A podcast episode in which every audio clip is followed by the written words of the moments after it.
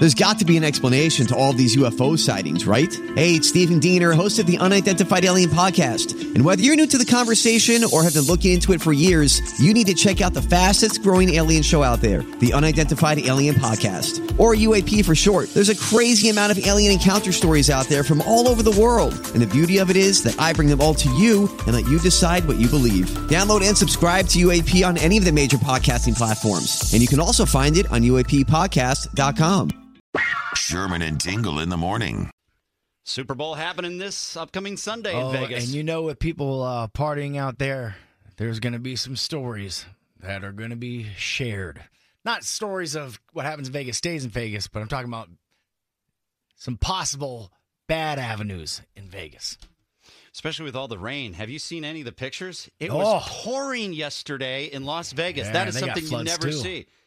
So I remember when I was in Vegas, the, the, one thing that happened because I do my guys trip every year, and one of my friends, Andre, I felt bad, bad for him. We didn't know where he was. He, he was. We were out somewhere, and he got separated from the herd and lost him. Okay, we go back in the hotel and can't find him. Calling him, no rings, no nothing.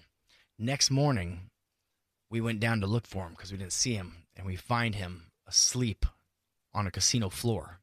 This sounds just like The Hangover, the movie. Yeah, so what happened is wherever he was at, he lost his wallet, which and his phone, which had his room key in it, so you couldn't get up the elevators because you need that Yeah, room You need the key, sure. And so he couldn't get a hold of us. And while he was there, the security would stop and say, "Hey, man, you can't stay here." And he goes, "Oh, I'm staying here. You got a room key?" "No, I don't. I lost it. I lost everything." "Well, sorry, man. You can't stay here. We don't know."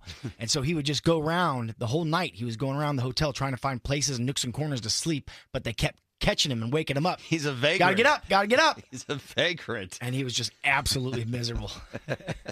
you lose, you lose your stuff in Vegas, your ID, your wallet. Think about you, you lose your ID. How do you get home? You're screwed. You can't get on a plane Oh, anywhere. I bet that's you- happened to so many people. Can't rent a car. Hey, uh, Tom and Pingree, you have a Vegas story. What happened? Okay, well, I mean, I used to live in Vegas and was a restaurant manager and showed up one morning at like 9 a.m. for work at the Forum Shops. And so I see this dude on the bench outside the restaurant. He's got to be like 30, 35, pretty well dressed, like button down, dress slacks, but he looked just wrecked. I mean, just everything was just looked broken. Like something was wrong. So I asked him if he was okay. Wow, you talked to a stranger in Vegas? That's something I wouldn't do, especially sitting outside. you know, normally I don't, but he just was it looked like he was in a bad way. And you know, like all stories in Vegas, he'd been gambling and drinking and but the deal was he was there for a business trip and he went out with his boss, missed all the meetings, the whole trade show, the whole deal, and then had proceeded to lose all his money. And according to him, like including his savings and got fired while he was there. I mean, it was just like it just kept getting worse. He's like a Vegas refugee. Yeah, except that he said that he'd been sitting on the bench because he'd been trying to build up the courage to call his wife to let her know like what had happened.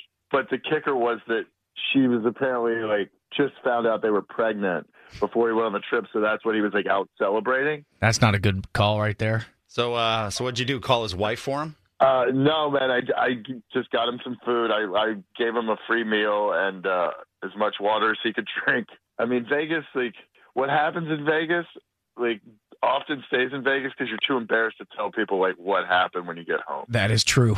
Well, at least But the yeah, story man. didn't wind up you uh, smothering him to death in a hefty garbage bag. That's I wasn't That's sure true. If that was. yeah, so I uh, I, I uh, relieved him of his duty of telling his wife. I uh, I buried the body out in the desert. Oh, now you don't have to tell your wife anything. Could you imagine that? Oh, lose your job, lose your money, and you gotta call your wife who's pregnant at home. Well, oh my! Maybe there's more positive ones of the Vegas stories for uh, this upcoming weekend. Everything going on in Vegas. This guy, I, I don't know about his story. This is, uh, I believe it's Tom.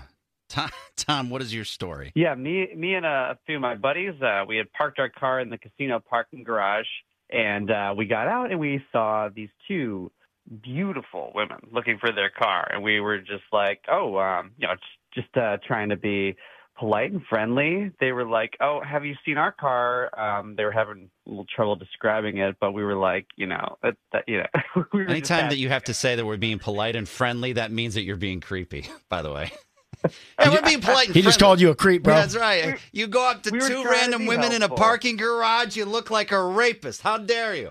Hey, we were trying to be helpful. Um, they just were having trouble describing the car, and we, you know, were much help. But they had they'd be, clearly been looking like all over the garage for the car, and um, you know, eventually they they called somebody on on and put them on speakerphone, and they were like, "Uh, do do you know where Kevin is?" And we're like, "Oh, who's Kevin? I have no idea." And the guy on the phone was like, "Yeah, he's he's in his hotel room asleep, and he's hungover, and he's completely broke." He was up until 4:30 in the morning drinking, and he blew all his money. So then, so then the one of the ladies asked the guy on the phone if he knew where Kevin moved the car to because she was trying to get her purse out of the bag out of the trunk. And I kid you not, the guy on the phone was like, "Oh, Kevin sold the car to some guy last night because he needed more money to gamble with." Oh, Sold the And car. they were oh. both freaking out. Well, actually, now you don't look as uh, psychotic. You're actually looking better than Kevin, oddly enough, as a stranger acting creepy in a parking garage. Hey, I, it, you know, uh, we were just trying to be helpful again, and then we gave them some cash just to to help them out get their way back home. But it was just like, How do you just sell a car, somebody else's car, in a parking lot, or Dude. wherever? How, how how do you sell that? I, uh, Probably the internet. I, I like you gotta gotta be like some some kind of eBay Motors or something. that right? or they totally No. tricked your ass giving them money. Hey, well, we'll call this. It could have been a oh, grand Oh, hustle. A, that's, oh a, that's yeah, a scam. You got scammed. They scammed no the. way. Yeah. two hot chicks. Yep, you got scammed, brother. So who was the guy on the phone then? Is he on, is he in on He's in on He's on. you know, He's on the joke. Man, you're right. What happens in Vegas should have stayed in Vegas. Exactly. The Sherman and Tingle Show. Mornings on 97.1 FM The Drive, Chicago's classic rock.